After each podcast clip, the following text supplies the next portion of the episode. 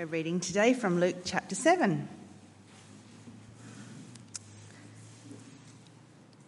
When Jesus had finished saying all this to the people who were listening, he entered Capernaum. There, a centurion's servant, whom his master valued highly, was sick and about to die. The centurion heard of Jesus and sent some of the elders of the Jews to him, asking him to come and heal his servant.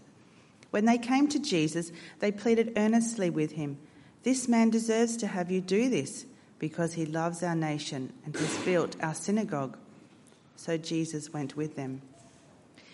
He was not far from the house when the centurion sent friends to say to him, Lord, don't trouble yourself, for I do not deserve to have you come under my roof.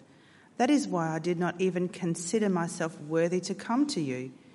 But say the word, and my servant will be healed. For I myself am a man under authority, with soldiers under me. I tell this one, Go, and he goes, and that one, Come, and he comes. I say to my servant, Do this, and he does it. When Jesus heard this, he was amazed at him. And turning to the crowd following him, he said, I tell you, I have not found such great faith, even in Israel. Then the men who had been sent returned to the house and found the servant well. Soon afterward, Jesus went to a town called Nain, and his disciples and a large crowd went along with him. As he approached the town gate, a dead person was being carried out, the only son of his mother, and she was a widow. And a large crowd from the town was with her. When the Lord saw her, his heart went out to her, and he said, Don't cry. Then he went up and touched the bier they were carrying him on, and the bearers stood still. He said, Young man, I say to you, get up. The dead man sat up and began to talk, and Jesus gave him back to his mother. They were all filled with awe, and they praised God. A great prophet has appeared among us, they said. God has come to help his people. This news about Jesus spread throughout Judea and the surrounding country. John's disciples told him about all these things. Calling two of them, he sent them to the Lord to ask, Are you the one who is to come, or should we expect someone else? When the men came to Jesus, they said, John the Baptist sent us to you to ask, Are you the one who is to come, or should we expect someone else? At that very time, Jesus cured many who had diseases, sicknesses, and evil spirits, and gave sight to many who were blind. So he replied to the messengers Go back and report to John what you have seen and heard. The blind receive sight, the lame walk, those who have leprosy are cleansed, the deaf hear, the dead are raised, and the good news is proclaimed to the poor. Blessed is anyone who does not stumble on account of me. After John's messengers left, Jesus began to speak to the crowd about John. What did you go out in the wilderness to see? A reed swayed by the wind? If not, what did you go out to see? A man dressed in fine clothes? No, those who wear expensive clothes and indulge in luxury are in palaces. But what did you go out to see? A prophet? Yes, I tell you, and more than a prophet. This is the one about whom it is written, I will send my messenger ahead of you, who will prepare your way before you. I tell you, among those born of women, there is no one greater than John, yet the one who is least in the kingdom of God is greater than he. All the people, even the tax collectors, when they heard Jesus' words, acknowledged that God's way was right because they had been baptized by John. But the Pharisees and the experts in the law rejected God's purpose for themselves because they had not been baptized by John. Jesus went on to say, to what then can I compare the people of this generation? What are they like? They are like children sitting in the marketplace and calling out to each other.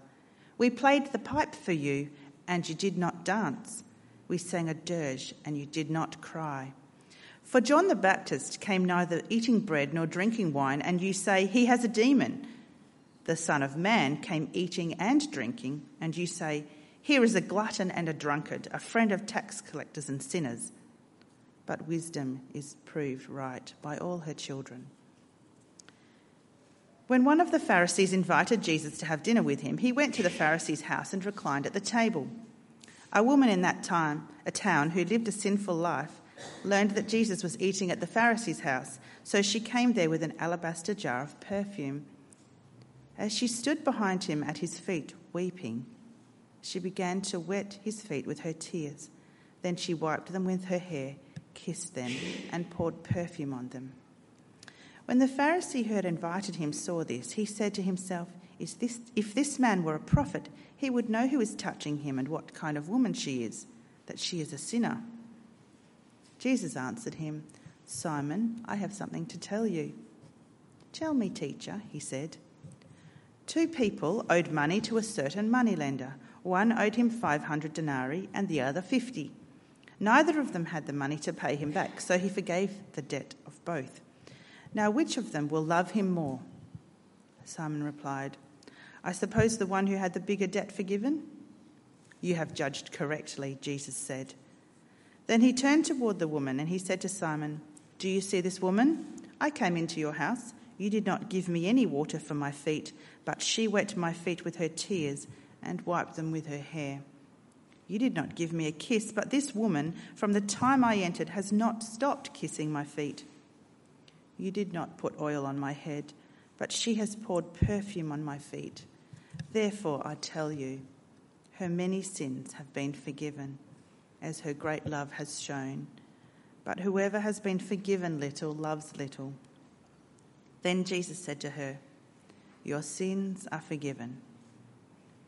The other guests began to say among themselves, Who is this who even forgives sins? Jesus said to the woman, Your faith has saved you. Go in peace. I remember years ago across the road at uh, Rosalie Church, it was a kind of 42 degree uh, blistering day, no aircon in the undercover area when we used to have this kind of congregation over there. And Ben Underwood stood up and said, I've got a 30 minute sermon for you today, but I'm going to try and do it in 15 minutes uh, because it was so hot. And we've had so much blistering hot fun already. I may have to do a similar job today, especially so that our lovely uh, Father's Day breakfast doesn't turn into a burnt offering. Uh, and so. I may have to uh, I may have to speed through some of this stuff, but as unintelligible as my voice without an accent may be, it still will be more intelligible than some text messages that young people send today. Uh, I, I, got one the other day that just kind of basically said NW, BRB, LMAO, LOA, uh, LOL, XOX. It's utter gibberish what the uh, young people are texting to each other today. I got one the other day, it just looked like a Wi Fi password, to be honest with you. Uh, what on earth do these little uh, symbols mean? BRB means be right back. But it's the same number of syllables. It doesn't actually save any time at all. Don't get me started on www. You know, we start every website, www. dot whatever. Www is longer to say than World Wide Web. So I don't know why we're abbreviating these things. What on earth does it mean? It's not just me. A younger member of our team uh, the other day thought that SMH meant so much hate. And so she was utterly confused by everyone's text messages. Turns out it means shake, shaking my head. I thought it meant Sydney Morning Herald, which didn't make sense either. But what on earth do these young people's text messages mean? And we need to know what words mean, what things mean in every area of life, and especially when it comes to religion. Let's just take one word that should be really simple for us the word faith. What do we mean by faith? Does it mean, uh, like Richard uh, Dawkins, the atheist, would say, that it's faith in spite of the evidence that you may see? Uh, does it mean a, a, hope, a wish, like every American parenting that I have in my mind is, I've got faith in you? Uh, is faith a desirable object? Like someone may say, Oh, I wish I had your faith, a bit like they're saying, I wish I had your car. Is faith a muscle that can be exercised so that some have strong and some have weak faith? We have to get this right because this is a church. This is a place of faith, a people of faith gathered around the Christian faith. And what we have seen so far in this account of Jesus from 2,000 years ago, written by Luke and called Luke, is that faith is in Jesus. Not faith in a moral code, uh, not a religious set of practices or in ourselves. And as Luke gathered all the evidence and then sat down to decide how to order his material, I wonder whether he has compiled all of these bits together in chapter 7 to demonstrate to us what faith is. At verse 9, have a look down. He says, I tell you, I have not seen such great faith in Israel. At the end of the passage, he says to the woman, Your faith has saved you, so go in peace. And so, with this set of stories about faith and what it looks like uh, to have faith in Jesus, how to spot it in the wild, and perhaps what it can look like for us today, Luke wants us to see that faith in Jesus means a changed death, a changed mind, and a changed heart. A changed death, mind, and heart. So, firstly, faith in Jesus means a changed death. We see in these first two little stories with the centurion and the widow's son that faith in Jesus means a changed death. Jesus has finished his sermon in chapter 6 and heads to his, his now hometown of Capernaum, where he moved in his 20s. And the top soldier of this smallish town is a centurion. He has a servant who he values really highly. This centurion's assistant is ill and about to die, verse 2. So the centurion sends some Jewish elders to Jesus. And these delegates from the centurion plead earnestly with Jesus. And they think that the centurion's good deeds will be able to change death. Verse 4 uh, This man deserves to have you do this because he loves our nation and has built our synagogues.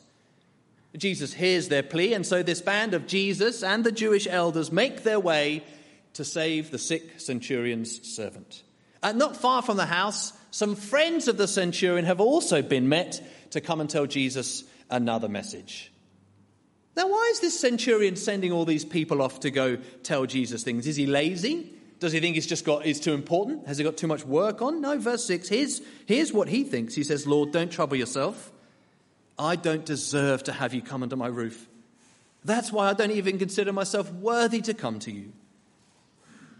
Unlike the elders, the centurion doesn't think his good deeds can earn life or force Jesus' hand. The opposite is true. He thinks he's not worthless, but unworthy to come to Jesus.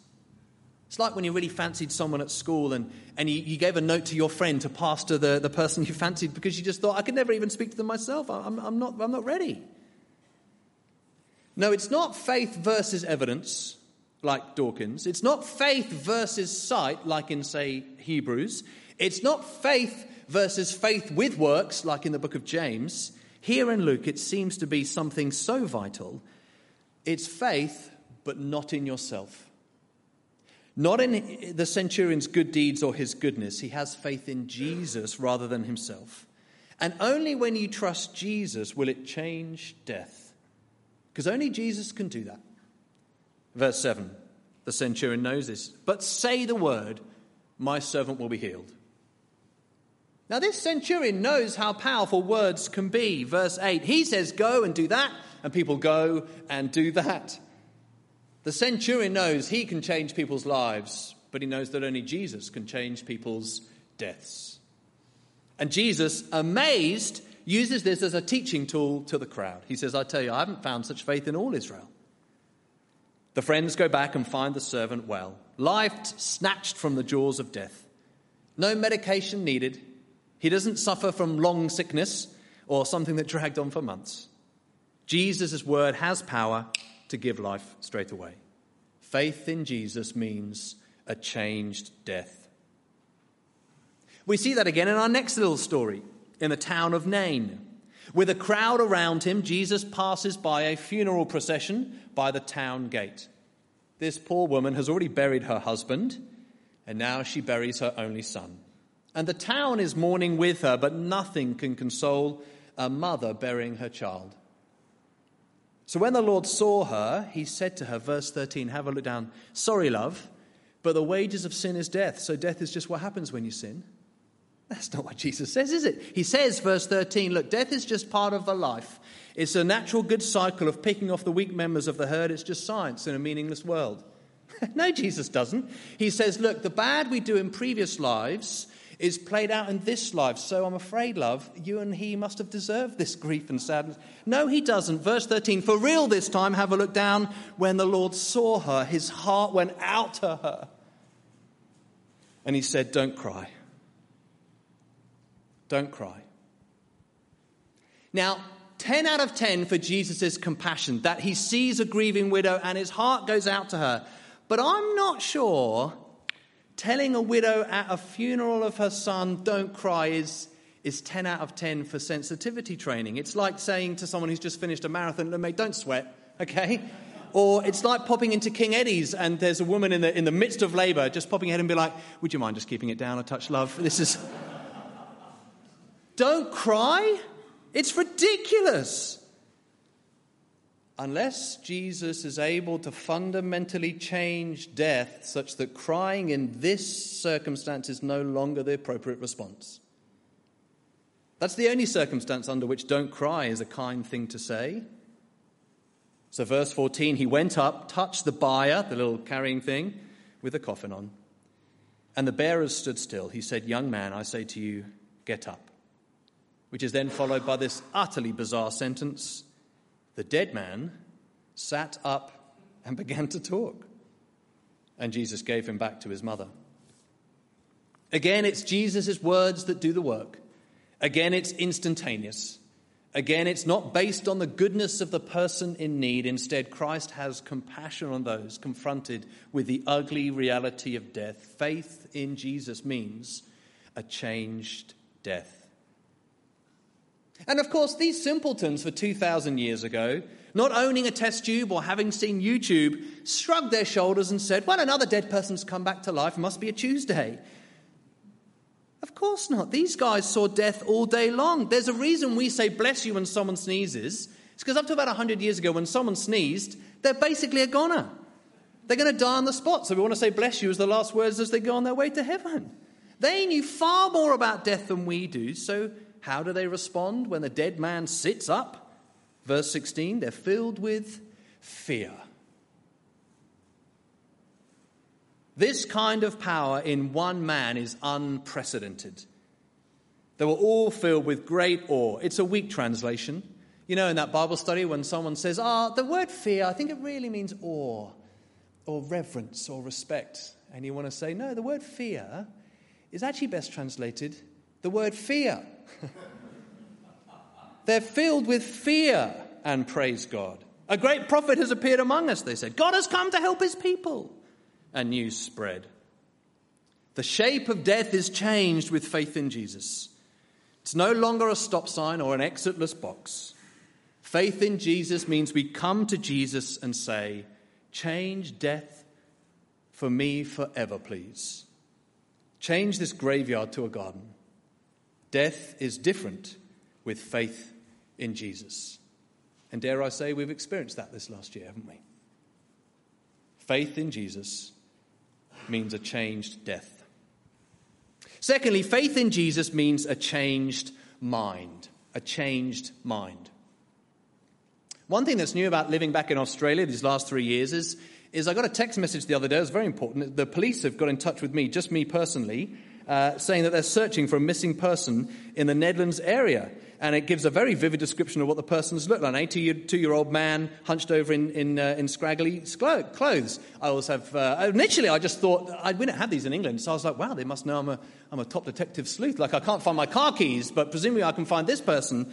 Uh, it turns out actually uh, quite a few people get sent this text message and, and things like that. Uh, as it was in the Nedlands area, I did text Gareth Briggs and just say, Are you okay, mate? Uh, and.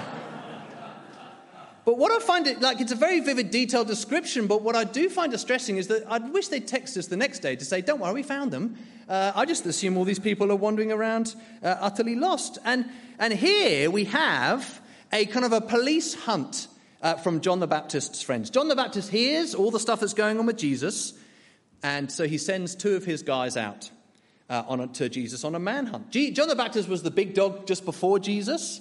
And so John the, John the Baptist wants to know hey, look, are you the one? Do you fit the police description of what we're looking for?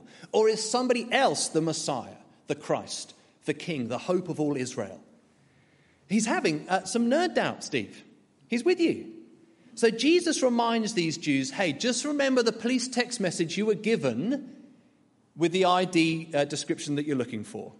Jews are currently looking for, this is what they would have gotten, for a Messiah a man of no real physical description from David's town. Uh, you can spot him because he will heal the sick, give sight to the blind, the deaf will hear, the dead will be raised, and good news will be preached to the poor. If you see this man, great news, verse 23, you're blessed, so long as you don't trip over him. Please get in touch with friends if you find him. These men and John the Baptist want to have faith in Jesus. So, what does Jesus do? Does he say, just summon up faith within yourselves, believe in yourselves, and it will all come true?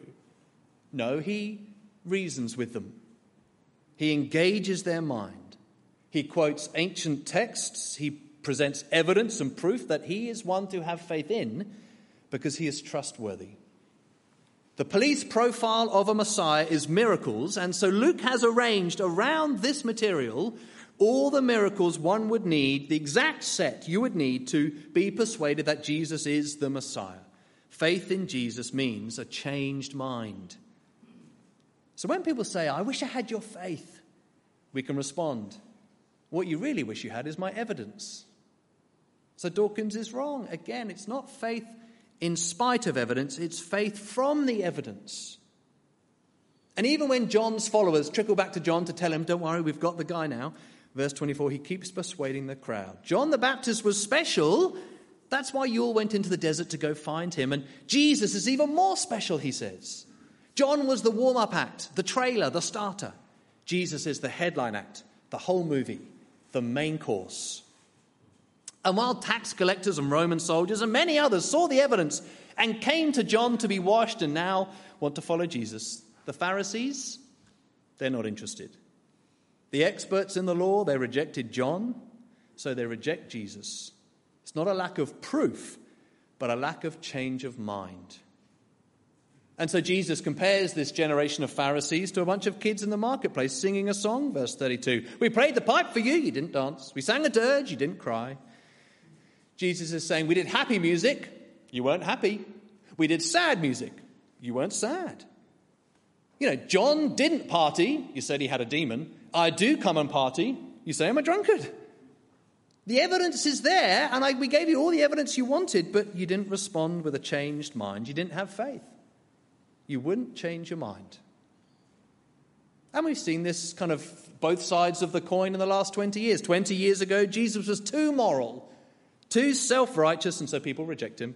Now, Jesus isn't moral enough. He doesn't stick with the morals of the day, so they reject him, rejecting both sides of the coin. Faith is not a lack of evidence, but faith in Jesus is a mind changed on the evidence, which is exactly what our third uh, uh, uh, uh thing and uh, final story has. Faith in Jesus means a changed death, a changed mind, and finally a changed heart.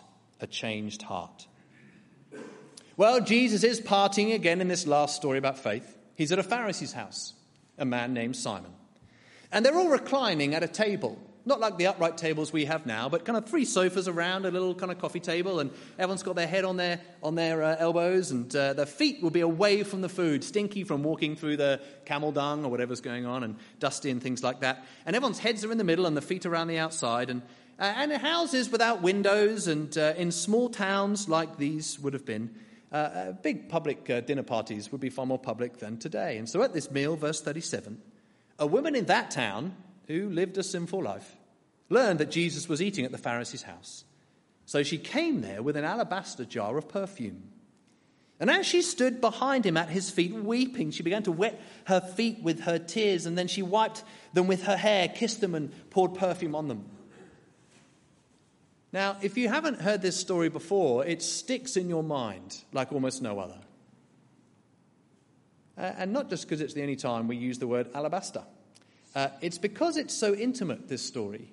It's so lovely, it's so warm. But not for the host, verse 39. Once again, we get a but for the Pharisees. Uh, if this man were a prophet, he would know who's touching him and what kind of woman she is, that she's a sinner. It's disgusting, disgraceful, this whore. Doesn't know, doesn't Jesus know who this woman is? And the great danger is that we'd be with Simon here, pointing the finger at a sinful woman amongst us, wondering what Jesus is doing with her and for her. It's a struggle for me. We have a tendency towards decency. So Jesus tells him and us a story. Jesus says, Hey, two people owed money to a certain moneylender. One 500 denarii, one 50. Neither of them had the money to pay him back, so he forgave the debts of both. Now, which will love him more? Simon replied, and I don't know if he knows he's about to make a bit of a wally of himself, but he says, I suppose I suppose the, the one who had the bigger debt forgiven? And so Jesus unpacks the story for the listeners with the woman still there and Simon in the room. He says, Simon, you gave me no water for my feet. She wet my feet with her tears. Simon, no kiss from you. She hasn't stopped. Simon, no oil for my head. She poured some on my feet. Simon, you have not been forgiven much, seen by your little love for me. You won't do the hard work of spiritual accounting to realize you're in debt. It may not be as much as her, but it's more than you can repay. And a man in debt is a dead man. And you won't take an honest, hard look at yourself or me because you're too busy judging her. But her. She does have many sins, verse 47. I don't ignore her sin, but I do forgive them. She knows who I am and who she is. And she comes to me for forgiveness. She knows she has a debt too large to pay herself. So she comes to Jesus. She trusts him to forgive them all. She has faith. And faith in Jesus means a changed heart. Therefore, verse uh, 47, he says, I tell you, her many sins have been forgiven, as her great love has shown. But whoever has been forgiven little loves little. And if the centurion at the start is the great model of, of great faith, this woman is a model of great sin, of great forgiveness, and great love for Jesus. Three times she hears it. Her sins have been forgiven, verse 47. You are forgiven, verse 48. Your faith has saved you, verse 50. And that changes her heart.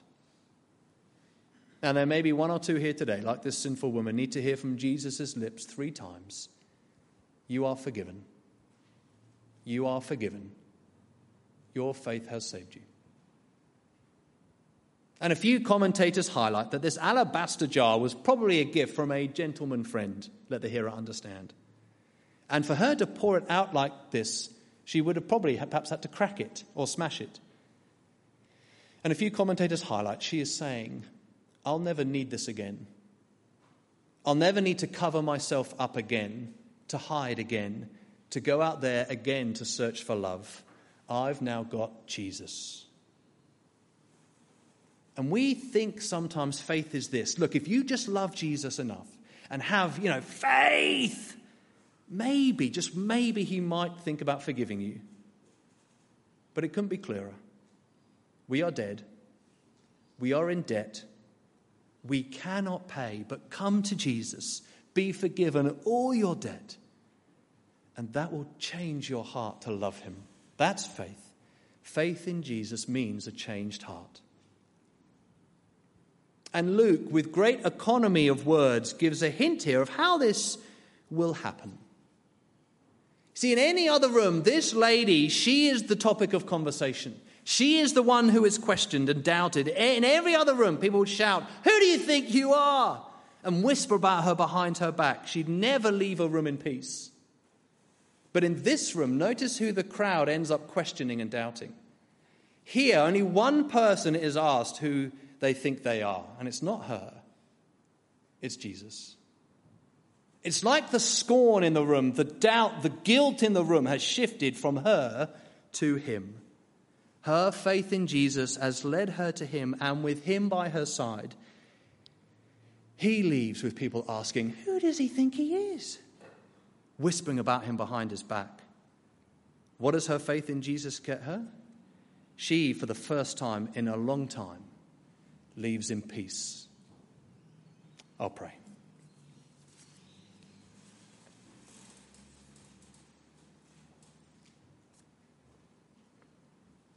Thank you so much, Heavenly Father, for all the evidence we have for Jesus, that we have it better than John the Baptist did. Thank you so much for it all. Help us to bathe in that, to keep digesting that evidence, that proof that our faith may be strong, not in ourselves, but in Him.